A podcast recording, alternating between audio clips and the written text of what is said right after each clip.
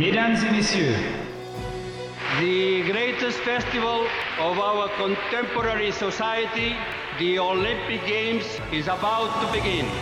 this is gonna be close. Ah!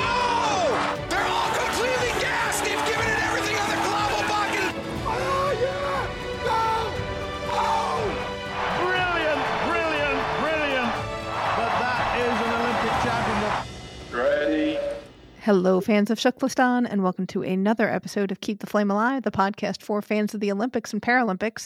I am your host, Jill Jaracz, joined as always by my lovely co host, Alison Brown. Alison, hello. Happy anniversary. Happy anniversary. I hope I've dressed appropriately. You're wearing rings, sports themed t shirt. That's cool. And I hope I can measure my clothes so that I won't get penalized for what I've worn. Hope there's not too much loft in my pants.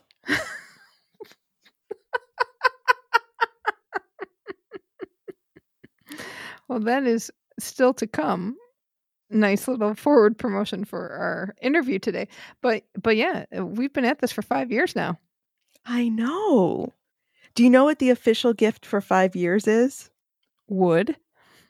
So maybe we should just go ski into a tree. it, is appropriate that that we're talking to him, although I'm sure everything is like fiberglass today. But We're you going know, old school. right? Old school. We were talking with Blake Hughes, who is the former women's ski jumping team director and head coach for USA Nordic Sport.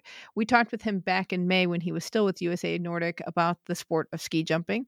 So if you remember that ski jumping suit controversy in Beijing 2022, where five women's suits were found to be in non compliance with the rules, much like n- not exactly the opposite of your clothing today, which is conforming to all rules that we have for podcast clothing. Not too much loft in my pants. That's right. So the women were disqualified from the mixed team comp- competition. That was a huge controversy. So we have details on that.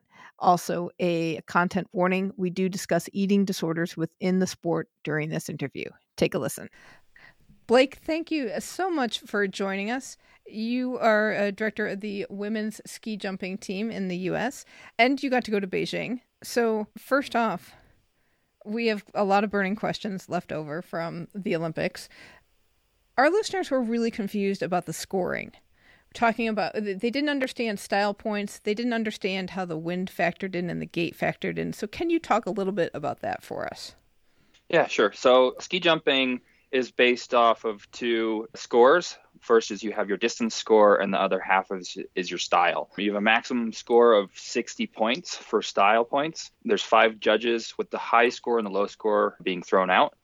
Those scores are based off of your general impression, your sym- symmetry, your yeah, it's mostly just general impression and how the judges see you with your takeoff, with your symmetry, like I said, and um, just your overall look and feel of how you're jumping. So it's it's falling with style. So basically, is the the goal to look as straight as possible in the air, or like immobile in a way, or Yeah, stillness is a big factor. They do look at where you are and compared to your skis and the not necessarily straightness, but the angle of attack that you have as you're flying down the hill. how angled do you want to be? You want to be about so the the landing hill is around 35 to 38 degrees, and you want to be kind of parallel to the very bottom flat part. Okay, that makes sense. How does wind factor in? Because we did. Uh, hey, Zhangjiakou was really windy. First off, that was fun. Yes, yes, it was. and and because there was a lot of flag up, flag down, flag up, flag down. How does that work? And were you were you the guy holding the flag for the U.S.? I was the guy holding the flag for the U.S. for a handful of jumps. It was my first Olympics as a as a coach. My sister competed in 2018, so I got to go to South Korea to watch her. And then I'm also from Park City, Utah, so I got to experience the Olympics here in 2002. Wind factor was is fairly new. There's a wind and there's starting positions they start from. Each hill has around 40 to 50 different starting positions, about a half a meter apart.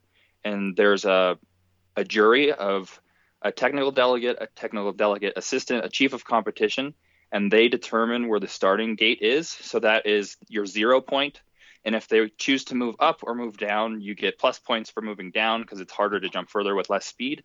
And then you get minus points for moving up because you'll have a greater advantage with more speed as you come into the takeoff.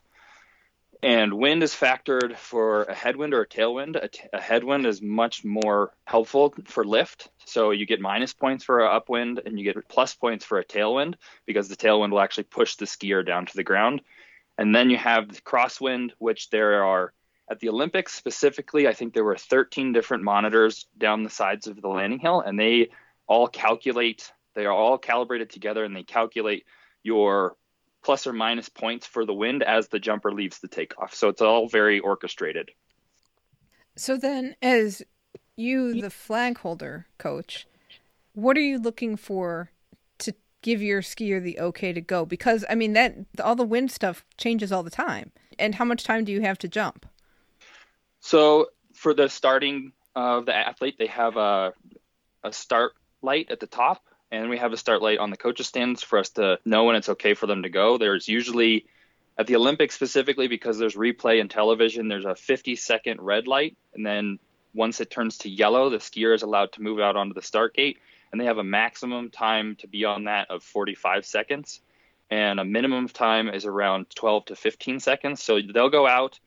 The coach will inspect the conditions. There's wind monitors and large, especially at the Olympics. There's a a monitor we can see where all the wind is is shifting around.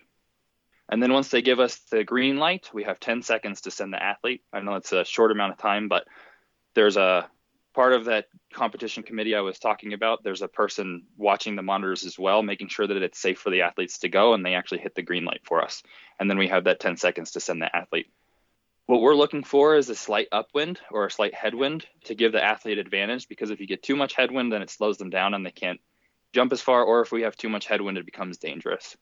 Same thing goes for tailwind. We try to minimize the amount of tailwind that they have and the amount of crosswind because that can throw them off balance and, and hurt their style as well.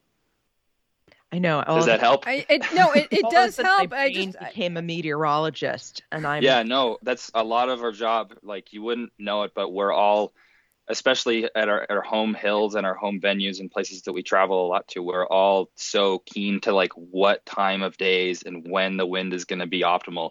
So specifically for Park City, Utah, we have to in the summertime since it's a desert it, it heats up really quickly and so that brings you know the heat rises and it brings up more wind so we have to jump like from 8 to 9:30 in the morning and we have to kind of be we can look at weather apps and we have weather stations at the ski jumps where we, we monitor it and we watch the patterns of like, oh, it's going to be good on Wednesday. We're going to jump on Wednesday at 8:30.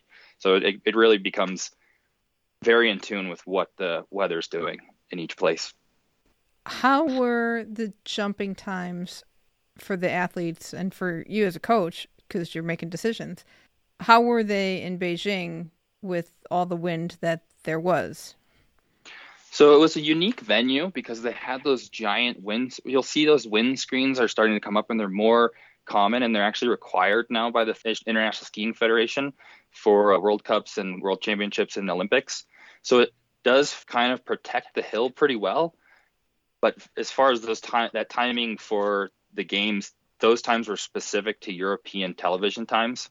So we kind of just are, you know, ski jumping such a large European sport that we kind of have to just do what the TV or what Eurosport or whatever TV programming it, it, kind of dictates of when we can jump. They did a really good job managing the wind. And you know, if it's it's really strong, then they just have to have less speed. So I think it, it wasn't optimal, but it you know, it was managed well, I believe. Well, one of the things we noticed about the ski jump in Beijing was it didn't even pretend to be covered in snow. It had that real concrete look to it is that was it a very different kind of ramp and facility than you're used to say in north america or europe? So for the in run that's a very standardized track we have now. It's refrigerated grooves more or less. Before it used to be snow track and we would cut a track in with a special cutter and then spray it down with a lot of water to make it ice. But now it's like a ice skating rink but they're only five inches wide and it's permanent. That's the same track that they would use in the summertime. It just freezes over in the winter and so there is that gray. So it's a very standard look, but also I think that they did a really good job architecturally of making something that's that's pretty to look at. So it was overkill, but I thought it was a cool venue to go to and kind of wander around and get to be a part of. it really is like they're skiing down ice. Yes, they are skiing down ice. Yeah, the in-run track is ice, so we prepare their skis specifically for. It's as hard as a ice skating rink. Get out of town. Oh my gosh. Yeah, sorry. and they no, and the- yeah, they have this special um, cutter as well that goes down it and mills out these grooves that kind of look like corduroy, and so that the ski doesn't have any suction on the ice, so it actually keeps it more free and they have less friction, so that they can keep maintain their speed as they go down. Huh. That's interesting. So how do you prepare the skis then? What what are you talking about in terms like do you grind them, wax them? What what what are we talking about for that? We, we use a certain kind of wax now. It used to be that the conditions were just natural snow, so we would have to use a bunch of different types of wax to get the ski to, to have less friction. Now it's just a specific type of wax and a specific, very coarse stone grind on the ski. So this cor- the ski is really coarse and it's not exactly flat. So it also has it reduces the friction as well. So there's all kinds of special tools and things that are they keep coming up with that were and t- different types of waxes that almost feel like like grease. So and it's kind of funky. So you have also competed as well, but I would imagine that you competed more on snow, more snow tracks. Yes. did you do? Have you? And what's the feel like of snow versus this ice track? Yeah, I competed until 2009 before I became a coach. So I never actually jumped on a refrigerated track. Well, I guess that's not true. I, they used to have it so that the, the entire in run was refrigerated. So it was snow, but it was like the whole thing was refrigerated. Now they just have these special little grooves that are just refrigerated. I think it's more cost effective. But skiing on the ice is just a lot more free. You don't have to worry about any variables. There's no like springtime sticky type conditions. It's just a free feeling where you can really maintain a more aggressive in run position and get more power out of your legs.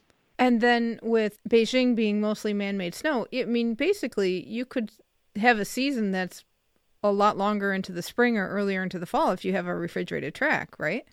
Yeah, so that's something that we're starting to do and starting to see more of is that we also jump full time in the summer. We have are porcelain tracks that we jump onto plastic that it's wetted down. So we are starting to transition from our summer jumping, which normally we wouldn't do until Halloween, November, when we have to start putting snow on the ski jumps. Now we're starting to go to venues, and Lake Placid, New York, just recently renovated their jumps, and they have the same track system they had in Beijing, and so we can actually go and jump on ice there in October, so that we can get that feeling and get more prepared for the winter season.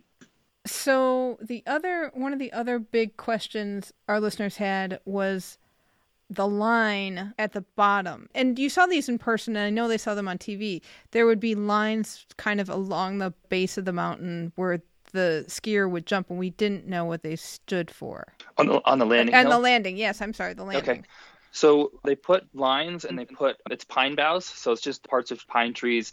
In Japan, they use bamboo trees. They cut them up into little spots and then they put them around the whole hill so that the athlete has depth perception to the white surface. And then the lines represent five meter increments of distance. So normally, the zero point for distance points starts at 60 meters. So you'll see your first line at 60 meters. So if we're going to talk, if we're talking about the hill that the women jumped on, which was the K95, which is the distance, but it's also HS or hill size 105. So those lines indicate distance from the takeoff that they're jumping. So they can also gauge how far they're jumping. So in the two points that I just mentioned, there'll be a red line at the 95, which is the critical point for the hill, where the hill starts to flatten back out. And then there's the bottom red line is the hill size, which is how we measure the entire hill, and that is the point on the hill that the architect has deemed to be the safest you can jump without getting hurt. So they have these lines that kind of dictate how far you can jump. So when they say you jump too far, you would get hurt. Is that because of the structure of the mountain or something about jumping that far? It's the landing force that's been determined.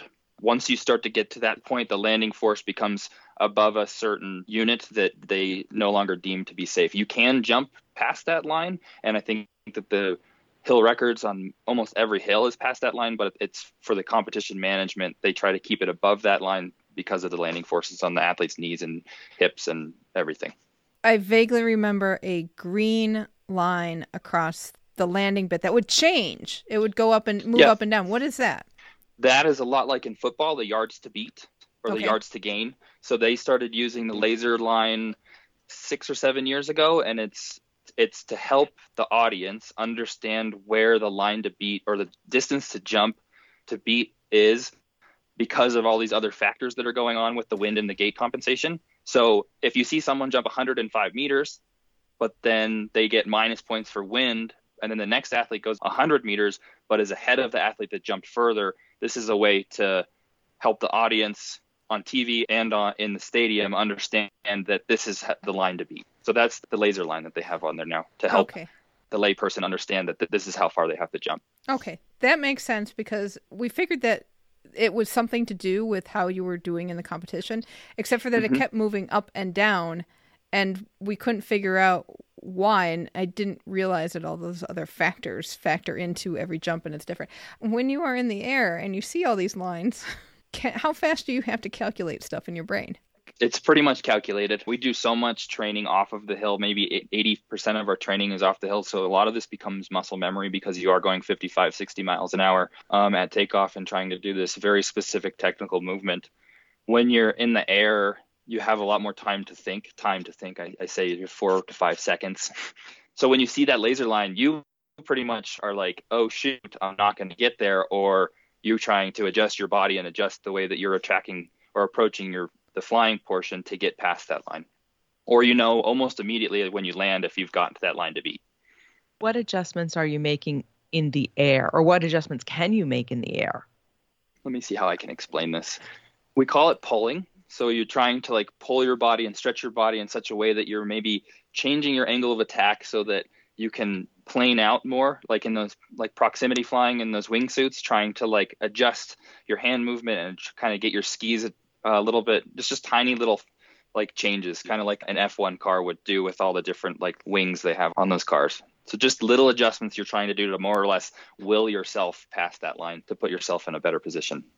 Speaking of suits, wh- what was up with the measuring? Well, the suit itself, let's talk about it first because it's very regulated so that people don't get an advantage of lift and flow. So tell us a little bit about the what the suit is made up of and what some of the regulations are. The suit is a neoprene foam. It's regu- It's so heavily regulated. I it would take this entire hour for me to go through the rule book. They measure the thickness of the material. They measure how much the air permeability. It has to have pass a certain amount of air. Same thing happens in alpine ski racing. It measures the fit. There's the panels that it's made out of have to be cut in such a certain way. It's gotten so regulated that pretty much every team travels with a tailor now. So I have a suit tailor that travels with us, and each team has one because, especially for women, as we know, their bodies fluctuate daily. And if it's from Monday to Wednesday, their body can be smaller, which is outside of the regulation because the suit can't fit more than three centimeters or so bigger than your body. So if you lose weight or if you're cold, like we had we've had it happen where athletes get disqualified because say it's in September and they didn't wear the right jacket and it's a little bit cold out, so they're shaking a little bit more, so they're using more energy, and the suit actually become they become a little bit smaller, and the suit becomes out of regulation for them. So, Wow. so that's the regu- that's the regulations on the suit. So we have a tailor that travels with us. They get new suits frequently, and uh, yeah, Uh, when do the suits get inspected by officials versus what time the competition is?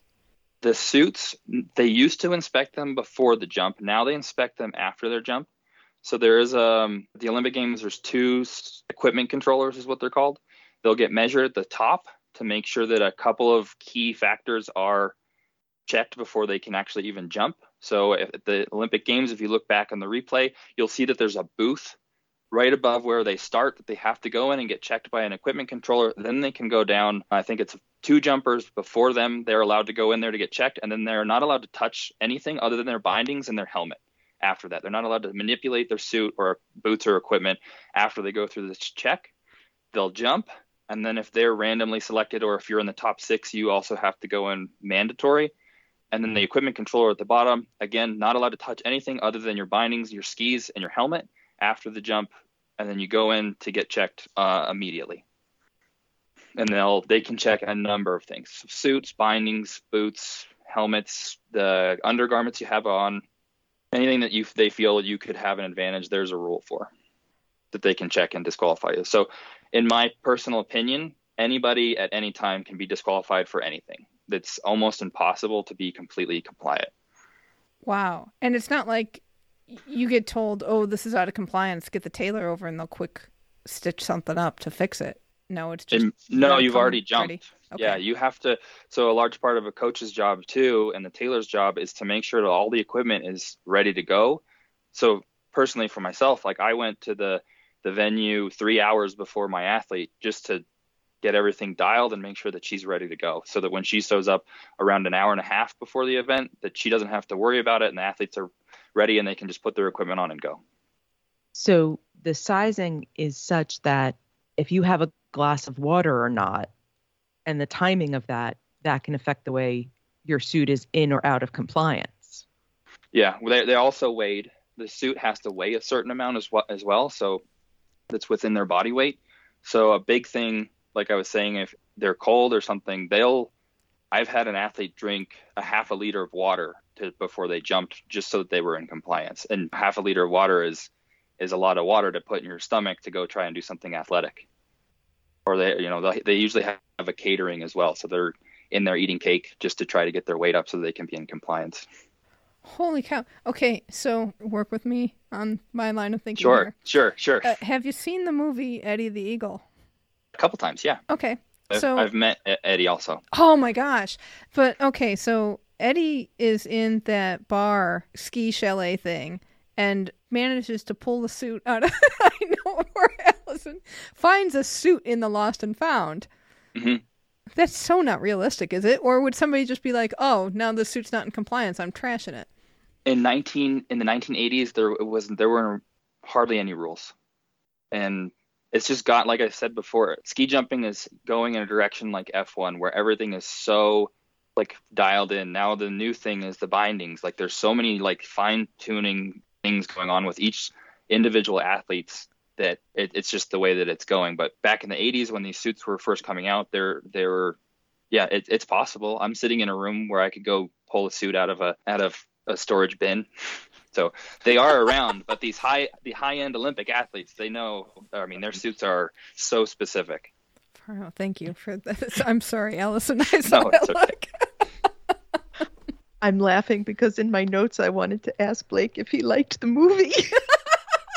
It's it's fun to watch a theatrical ski jumping movie, and I think that Hugh Jackman and uh, I can't remember his name, they did a great job of portraying it pretty close. And it's fun to see the venues that they go to, and they're like, "Oh, this is Calgary." I'm like, "Actually, that's the jump in Germany." But it's fun to.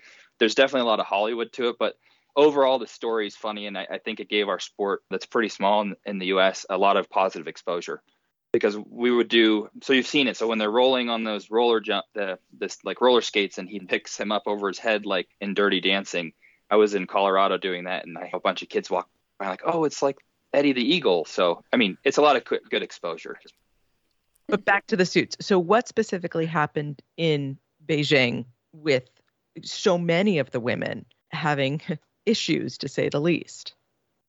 So being there and being one of the coaches of the 15 teams, I was in the meeting when the equipment controller warned the coaches that there were complaints about what the suits looked like on the television for the individual event. This is for the mixed team.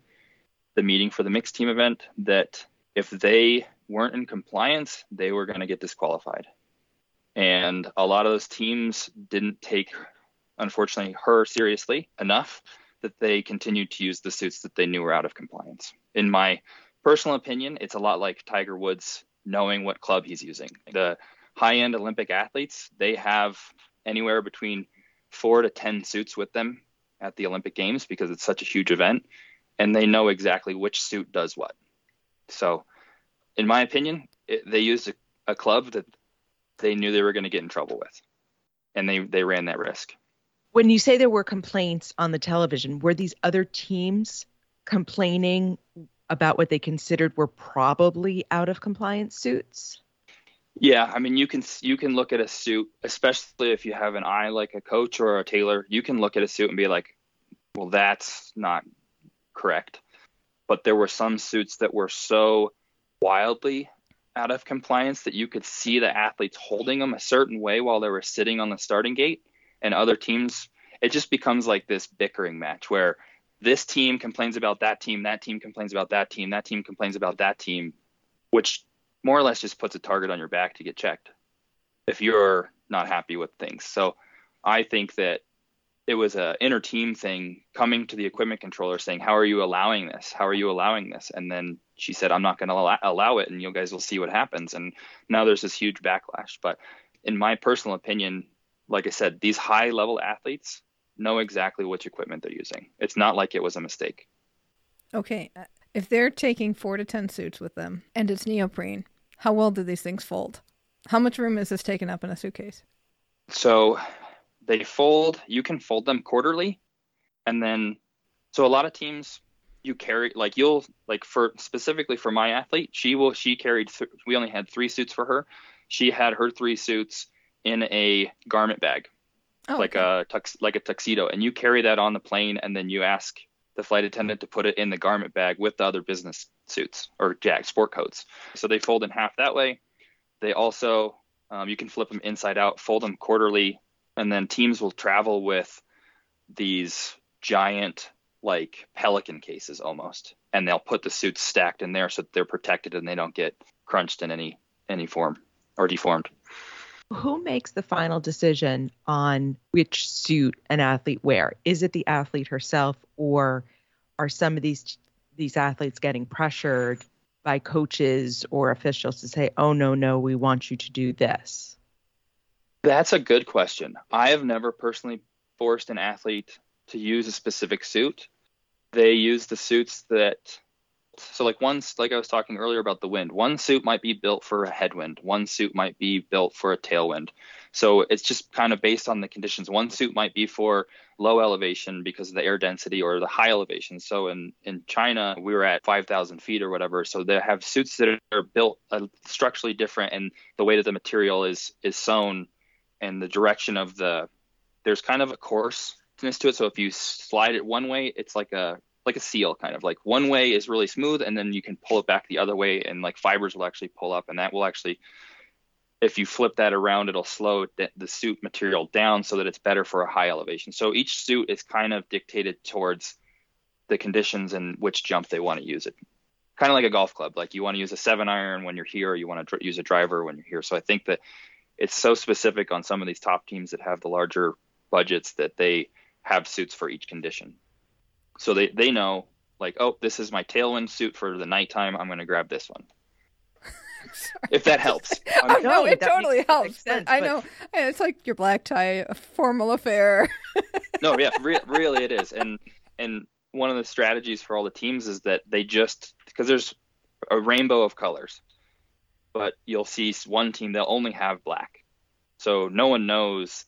And there's people on these teams. The tailors will usually track what other teams are using to try and get an advantage as well. So if you have one team jumping in only black suits, you'll never know which suit it is. Where as some teams might have an orange suit versus a yellow suit and a black suit, and they can kind of be like, oh, they're using this material because of this condition. wow. That is hardcore. Like It's taking- at the top at the top end. The equipment is such a factor that it's considered half of the athlete's skill now. wow. Holy cow. Okay, we're going to talk fat, don't fly, Yeah. Okay. which is the phrase that we keep reading over and over being so pervasive within ski jumping. So you're talking about size, you're talking about is are there regulations regarding a jumper's weight? Yeah, and I can speak heavily to this. I am of the generation where when I first came onto the international scene, there was no regulation. So it was how small can you get? And there was a specific one Norwegian guy that I remember I competed against. He was six feet tall and weighed 120 pounds. Oh my god. So, um, and that's right when women first started coming onto the international scene. My sister was one of those five girls from Park City that was really pushing the movement to get into the Olympic Games back in 2006 as the games that they were first shooting for. So as I was 18, 19 years old is when they started to bring in uh, a BMI regulation, a body mass index, which is something that your doctor will use. And this is measured off of your, your height and weight. In ski jumping, it also includes your suit into your weight It used to include your boots, but they were recently have taken your boots out of that to help to try and force athletes to gain that little bit of weight.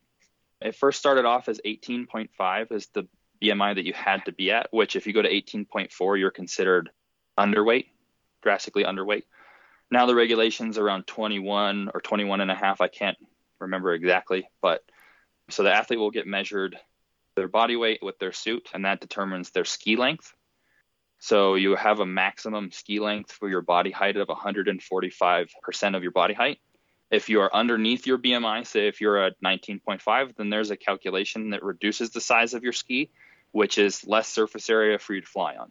So that's a long-winded way of how this is all interconnected of, of body weight and how important it is for your for your equipment as well.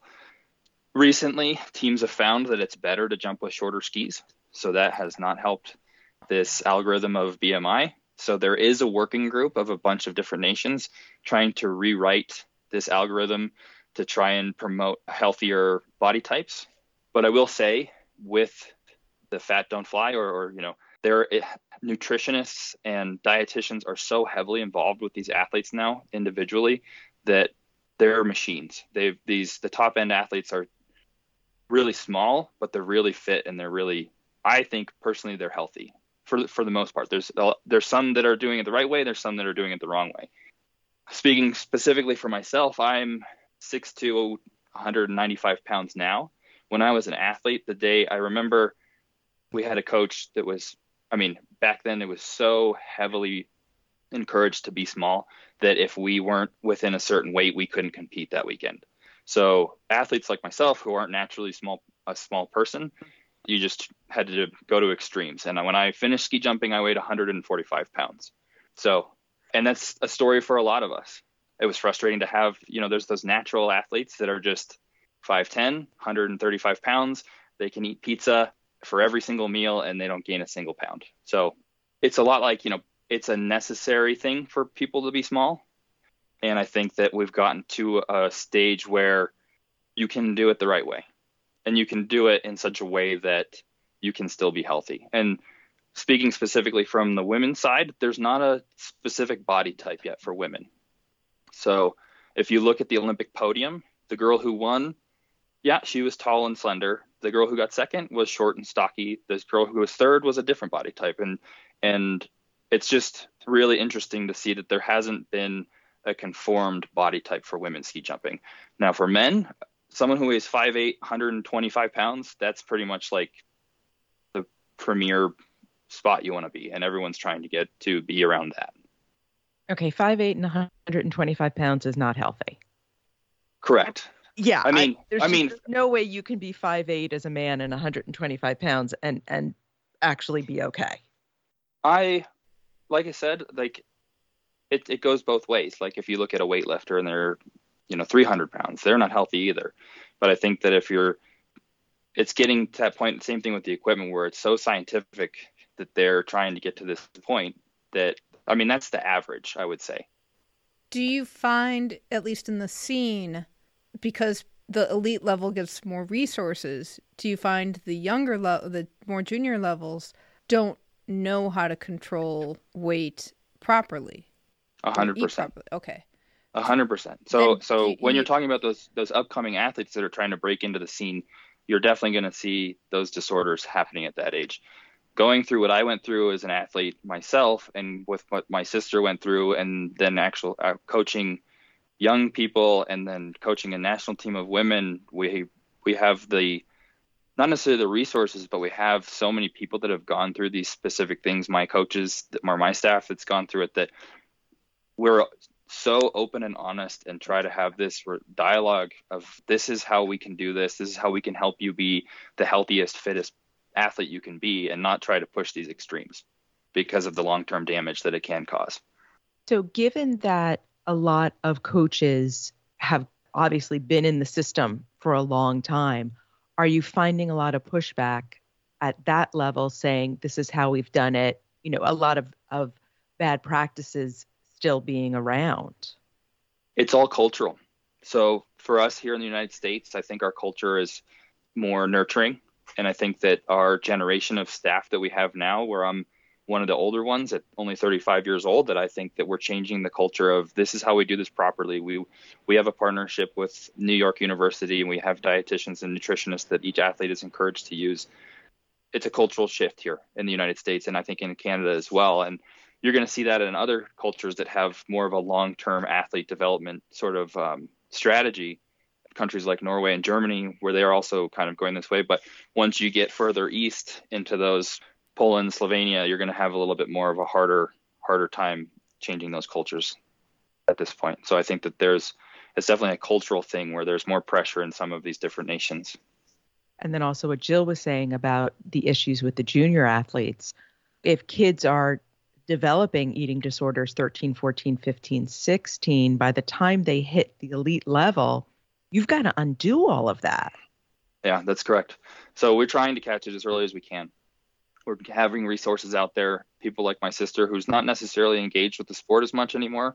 She has been a coach for junior athletes that are 12, 13 years old. You know, it's a it's a really hard stigma to like hey, you have we have an issue here, and you're not actually a dietitian, but you're like, if you can have any issues, you can always come to us, and we can talk this through and kind of catch it before before this happens. So here at USA Nordic, we have our national teams, but we oversee a junior national team, which is ages like 15 to 6, 15, 16, 17. But we also have this training camp that we have called Fly Girls and Fly Guys. That's a month long training camp with kids that are 12 to 14 years old, and we already start the conversations of nutrition then and how to prepare yourself to be the best Nordic athlete that you can be. So we're trying our best to get down as far as possible before this becomes an issue to have to undo by the time they get to us when they're almost finished with high school. Do you find now you're working with women, but obviously you were a male athlete. Do you find that the eating disorder issues present differently in male and female athletes? That's a good question. I've worked with, so my background was also a male coach before I be, uh, or I coached the men before I came into the women's team. And I don't, I haven't seen any differences. I think that it's all kind of binging, purging, not putting calories in, you know, we're trying, you know, it's all those, those telltale signs that are kind of common across the board from both genders. I kind of want to go back to something you mentioned about body type for women versus men how did they figure out that men needed to be small and lean? And what are people saying or thinking about when they look at women's body types and they're kind of all over the gamut and still finding success? Is there any reason why? Is it because women have broader hips and and men have broader shoulders? Or what's the thinking on that? I think the first thing is that women's ski jumping is still kind of in its infancy compared to men's ski jumping men's ski jumping still maybe 100 years older than women's ski jumping is at this or you know the first world cup season for women was in 2011 the first world cup season for men was in 1980 so i think that we're we're seeing that it's still fairly young so it hasn't like forced itself into a niche body type. But i also think that like i said before women's bodies change so frequently compared to men's that i think that that also factors into it. And you're not getting away with a different body type. I just think that these athletes are figuring out how to use their specific body type at the highest level that they can and not trying to fit themselves into a, a cookie cutter shape. At least that's what I preach with my with my with my team because I, I can tell you our team there is not a specific body type and we cater their training programs to get each one to the highest level that their body will let them. So when they're are they still because I know you mentioned the working group. So are they still working with BMI? Because BMI medically is has kind of been discredited. I am not on the committee. I have seen some of the work that they've done. It's still not finished. Um, I think that like it's like same thing with culture. It's where what medical backgrounds do some of these countries have that are working on it and where where is the information coming on what BMI if it's outdated and not necessary and there's a different calculation that we should be using i'm not sure if that conversation's happening. Right because if i know for my own body my sister and i are the same height. When i'm 120 pounds i'm a stick. When she's 120 pounds she feels huge because right. our builds are so different. And yet the bmi would say i'm overweight and she's too thin right? It's just so a cookie cutter it, sort of right. So yeah. it feels like and just making the skis a different length, it feels like, do you think there should just be a minimum weight? You know, if you are not 110 pounds or or something, I'm not quite sure what it would be. You can't jump. No, I mean that wouldn't work for a lot of reasons, but I think that the BMI was used specifically because there was this issue that needed to be addressed and quickly. So I think that, and I, what I, I just remembered was there has been conversation on using, you know, maybe like a, a DEXA body scan where they scan the body for what the body content is, what the muscle mass is, and having a minimum sort of body fat and going that direction. So like each person with their body has to be a certain percentage of what their body actually is and more specific. But that, I mean, with that, there's more costs and everything. So I think that this is just a the BMI system was just a really quick way for them to start enforcing some an issue. And this is both men and women that the the minimums. Yeah, that's the same exact calculation, which is also wrong because men and women are completely different. When they did the quote unquote penalty for uh, not being the right weight to have shorter skis, what is it about shorter versus longer skis in the actual jumping process? So the first thought process was that you wanted as much surface area as possible, whether that's an extra centimeter or not.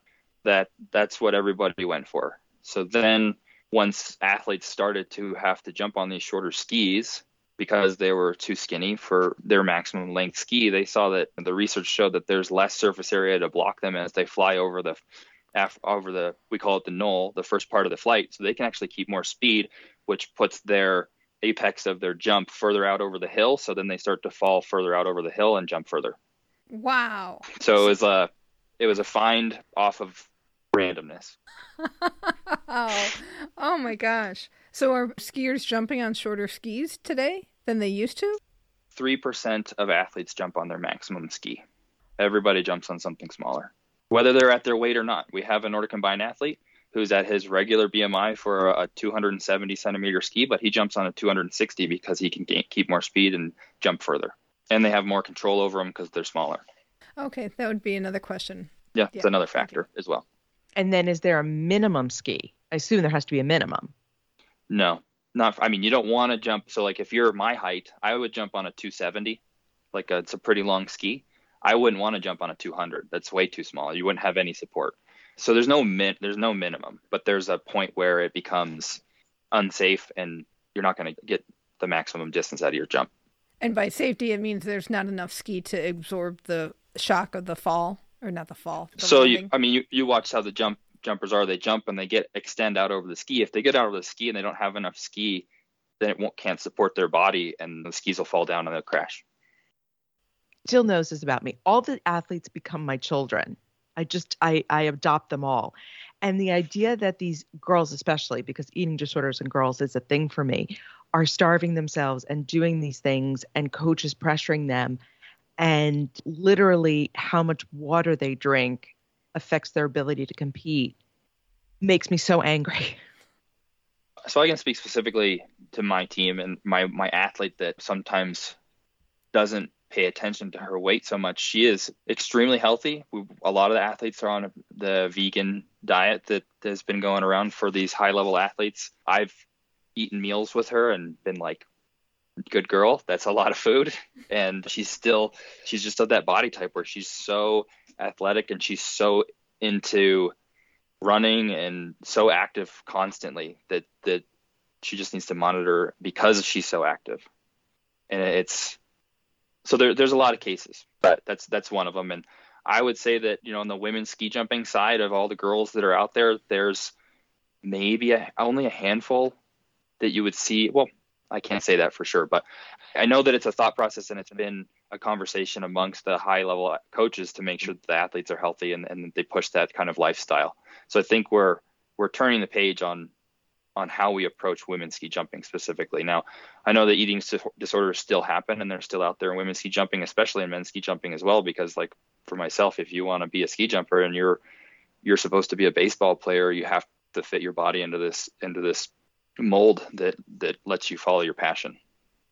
I think we'll shift topics one of our listeners wondered if ski jumping is like some of the other sports, the the other winter sports where it's a smaller community. Is there a lot of camaraderie among the athletes? Yeah, we call it the ski jumping family. There's uh, very supportive, like really good friends with a lot of coaches. A lot of the girls on our team are really good friends with Norwegians, Germans, Austrians. It's just it's a smaller community. It's a it's a large sport in Europe, but we're they all have their friends that they we travel around every weekend together. We'll split up because competition weekends are Friday, Saturday, Sunday. So we'll go to their home base in Europe or wherever from Monday to Thursday. Then we'll see them again, and we're always in contact with the other coaches, kind of asking like, "What's your plan for this week?" And you guys want to join up and play a game of volleyball, or do you want to go to the different jumping hill? So it's a very, very close community. It's very competitive, and there's a lot of secrets between teams on once we get on TV and once we're competing. But once we're outside of the competition format, it's it's really fun. It's a really fun community to be a part of. What is the atmosphere like when you're competing in Europe? Because it, it's got to be nuts, for lack of a better word, because they're so excited about it from uh being inside the competition, like it's it's very formal. Everybody's pretty focused. From a spectator standpoint, it's so much fun to go to these venues that you know there's specifically one in Slovenia where they get 30,000 people to show up to watch this hour long competition and there's these events that happen in specifically Poland. Ski jumping is the number one sport in Poland. If their best ski jumper ran for president, he would win by a landslide. They have this competition uh, annually, and they get 60,000 people in the stadium and another 50 or 60,000 outside of the stadium. So once you get in that environment, you can kind of feel that magnitude that like you might get if you're an NFL player here. There's that ad- adrenaline rush that like a lot of folks are watching what you're doing, and you're on TV, and there's there's in prime time TV as well. So how do you expand it? Because obviously ski jumping is still a pretty small sport, especially in North America. That's a good question. I think it's you want to see your country win, and in the U.S. it's we're constrained to being here, and we have a lot of travel, so it's hard to kind of boost that here. This last year, every four, it's an Olympic sport, so every four years we get a lot of attention, which is is nice, and I don't I just don't think that a lot of people know that these sports and I'm not specific I'm talking about every almost every Olympic sport is forgotten about for 4 years and then it comes back around and everyone especially ski jumping our TV viewership is one of the highest in all of winter sports, and and people like to watch it. But to expand it, I think we need to start it more of a grassroots kind of like a, a smaller tour within the United States that we can televise that U.S. viewership happens at. Beyond Park City and Lake Placid, what are some other places to watch in North America? In Calgary, I would imagine, and, and So we have 37 clubs across the country. Calgary unfortunately shut down. They shut their venues down. Whistler still is operating. They are hosting the World Junior Championships this year. Surprisingly, all the Scandinavians, as you might know, moved to the Midwest when they immigrated here. So there's a lot of ski jumps in Minnesota, Wisconsin, and the Upper Peninsula of Michigan, and then a lot of Polish people migrated to Chicago. So there's a ski jump in Chicago as well that is actually has one of our largest crowds that it, it, it draws. So there's Lake Placid, and then there's a ski jump in Connecticut, and a handful across New Hampshire and Vermont. There's a ski jump in Connecticut. Yeah, there is. Salisbury, Salisbury Connecticut. Yeah, it's, Alison uh, wants to ski jump at some point in her life. I'm determined to make that happen. You can go up there. I can give you a, a contact for the head coach up there. well, as as you're saying, poles, I'm laughing to myself because it's like find a St. Casimir church then you will find a ski jump facility near. Probably. How do you recruit for ski jumping? So the United States is massive, as we know. So it's different everywhere. So the way we do it in Park City, the club, it's at the club level. We at USA Nordic is the national leadership group, we facilitate where we can. So we host these small camps around, you know, weekend camps. There's a ski jump in Anchorage that uh, we have a camp up there.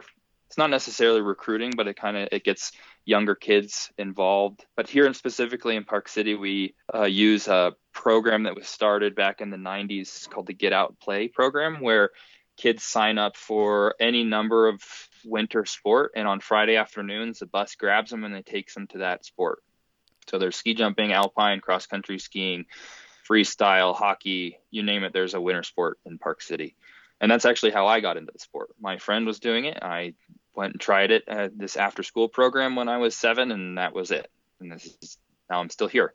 Um, in Chicago, they go to local schools and they have demonstrations and they just visit PE classes. And there's a, a recruiting thing that we've been starting to participate in in Green Bay, where we can set up a little tiny ski jump in Lambeau Field with a bunch of other different things. So there's there's all kinds of different recruiting methods. It's just it has to be specified to each region.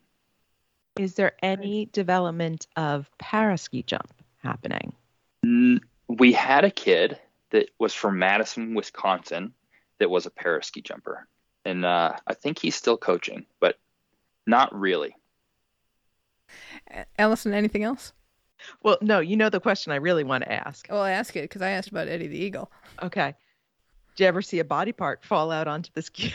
oh, oh yeah, we yeah, that's the... a that's a joke for us. The, but yeah, we have. A... Um, yeah, ski jumping is the second safest winter sport because it's so heavily regulated and so heavily monitored that it's. I don't know if anyone's ever died ski jumping in in recent time. I, there's just so many. There's there's been some serious injuries, but nothing ever has ever fallen off, eh, to my to my knowledge. We're good, and as we like to joke that with women ski jumping finally being added to the program, there's no uteruses falling all over the track. There's no uteruses, but there's still some concern about their safety. And like I was talking earlier, was the landing forces, which is actually put it into perspective for the men as well. So it, it has become more of a factor into how the the management of the jumping competitions are are taken. So I think it actually has kind of been of a, a positive thing of making sure no uteruses or anything fall out is that it's also been a positive thing as you design a ski jump moving forward. we got Blake to talk about uteruses. I'm a I'm a women's ski jumping coach. I have heard everything. I just and, I love we talked to Sarah Hendrickson before Pyeongchang and I asked her the same question and she couldn't stop laughing. She's like, "I know people seriously think that that we're going to damage ourselves in some not sporty way, in some yeah. unwomanly way." And it just it it's it's mind-boggling that that's the thinking. Mm-hmm. So you might have met my sister then, Abby Ringquist, her teammate that was so I've been a part of the conversation as long as it's been a conversation oh. because of trying to be a supporter of my sister and then also doing what I do now. Far out, far out. Blake, thank you so much for coming on the show and talking with us. This is oh my gosh, our minds are blown.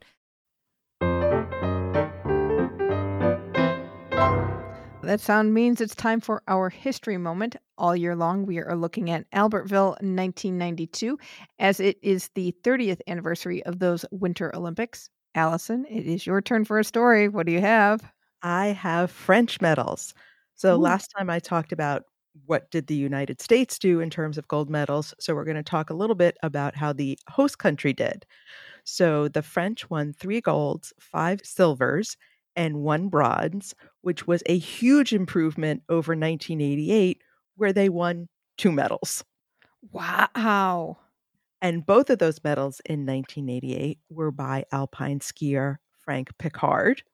He was one of the silver medals in 1992. He won a silver in the men's downhill.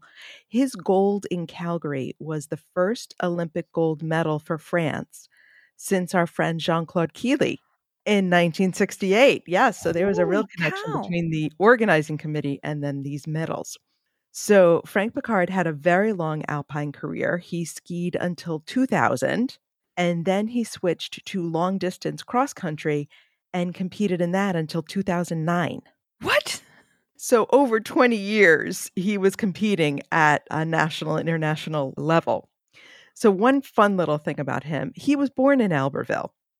Oh so this even though the skiing wasn't actually in Albertville, it was in Val d'Isere, still this was coming home for him. And he had several siblings, but two of them, Leila and Ian, also competed at the Winter Olympics in 94 and 98. Wow. So quite quite the skiing family. He had two other siblings which have the very French names of Ted and Jeff.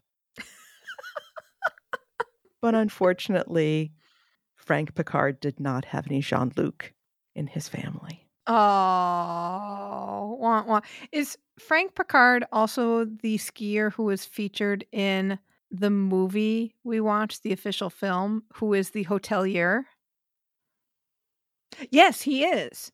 I have this on our map, the Keep the Flame Alive World map of Olympic and Paralympic sites, which we'll put a link to that in the show notes. This is a map that is crowdsourced so that if you are traveling or out and about and you wonder if there's something Olympic or Paralympic where you're going, there likely is. So it's it's in its early stages yet, but we'll have a link to it in the show notes so you can find it and add to it if you would like. Franck Piccard owns the Hotel Le Calgary which is named after Calgary. the site of his gold medal makes sense. Yes. yes. So and and the hotel also has the Franck Piccard suite where his trophies are on display. Well, there so, you go. You can you can actually go see Franck Piccard and visit with him. Excellent. I'm so glad you told the story. So it is time to vote for the games that we will focus our history moment on next year. You can do that in our Facebook group. That is the Keep the Flame Alive podcast group we have three choices for next year. It is Beijing 2008 because 2023 is the 15th anniversary, Seoul 1988, it's the 25th anniversary, and London 1948 because it is the 75th anniversary. And next year, of course, we are doing a summer games because we're doing a winter games this year. So go vote in the Facebook group by October 8th, and then we will know what history moment we will have next year. Welcome to TKFLASTAN. It is the time of the show where we check in with our team, Keep the Flame Alive. These are past guests of the show who now make up the citizenship of our country, TKFLASTAN. Not much news today. Very quiet. So, beach volleyball player Kelly Cheng and partner Betsy Flint took second place at the Phoenix Championship on the AVP Pro Tour. Excellent work.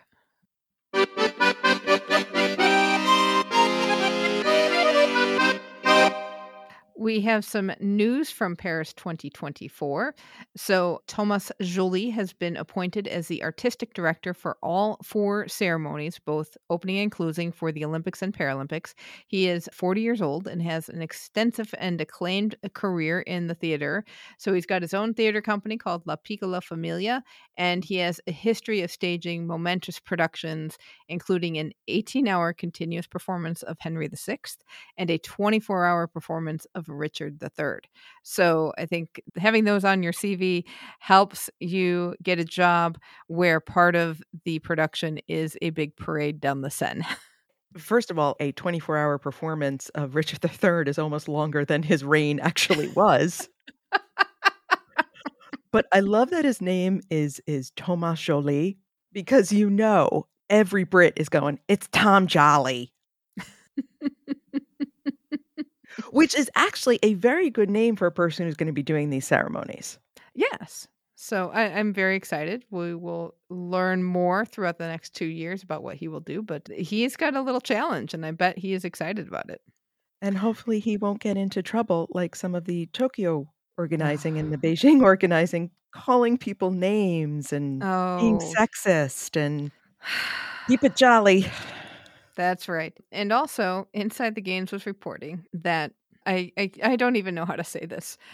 So they are going to take 2,024 grams of sacred soil from the site in Olympia where the flame is kindled, and then they're going to put it in a special tube, and it will be used to promote the Olympics which I'm really trying hard not to laugh because I think this is just a, an out there idea.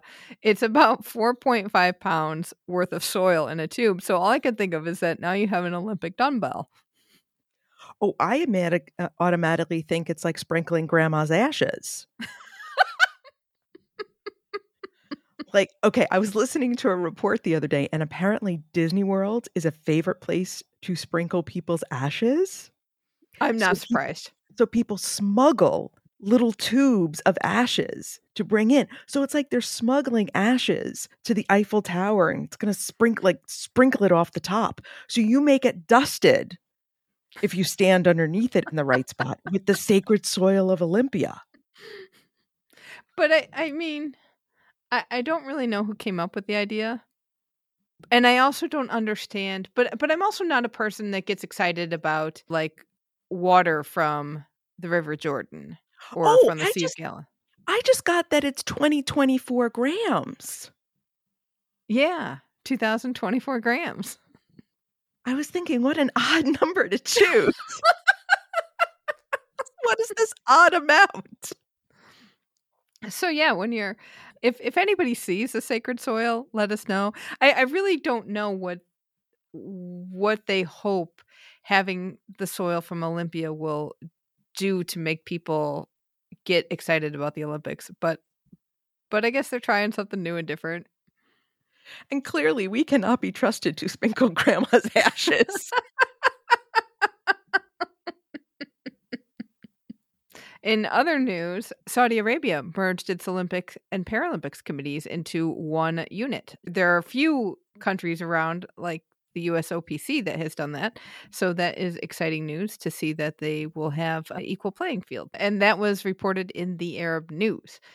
We would like to take a moment to thank our Patreon patrons and other donors. As a reminder, Keep the Flame Alive relies mainly on listener support to keep our flame alive and ensure that we have a community that games fans want to be a part of. So if you'd like to give back, please visit flamealivepod.com slash support to find a number of ways to do so. And, And I, I want to Yeah. mention for Patreon, every month you get a bonus episode depending on what level of support you're at. And there is stuff we do on there that is even wilder than the stuff we do on the regular show. Yeah. and worth taking a listen for. So definitely take a trip over to Patreon and and see what we got. Exactly. And we are planning some interesting stuff for 2023 for bonus episodes as well. So that will do it for this week. Let us know your thoughts about ski jumping. You can get in touch with us by email at flamealivepod at gmail.com. Call or text us at 208 352 6348. That's 208 Flame It. Our social handle is at Flame Alive Pod, and be sure to join the Keep the Flame Alive podcast group on Facebook, where you can vote for next year's historic Olympics. Next week, Film Buff Fran will be back with our discussion of Race, the 2016 movie about track legend Jesse Owens. If you've seen it, let us know what you think because we love hearing your opinions. So thank you so much for listening, and until next time, keep the flame alive.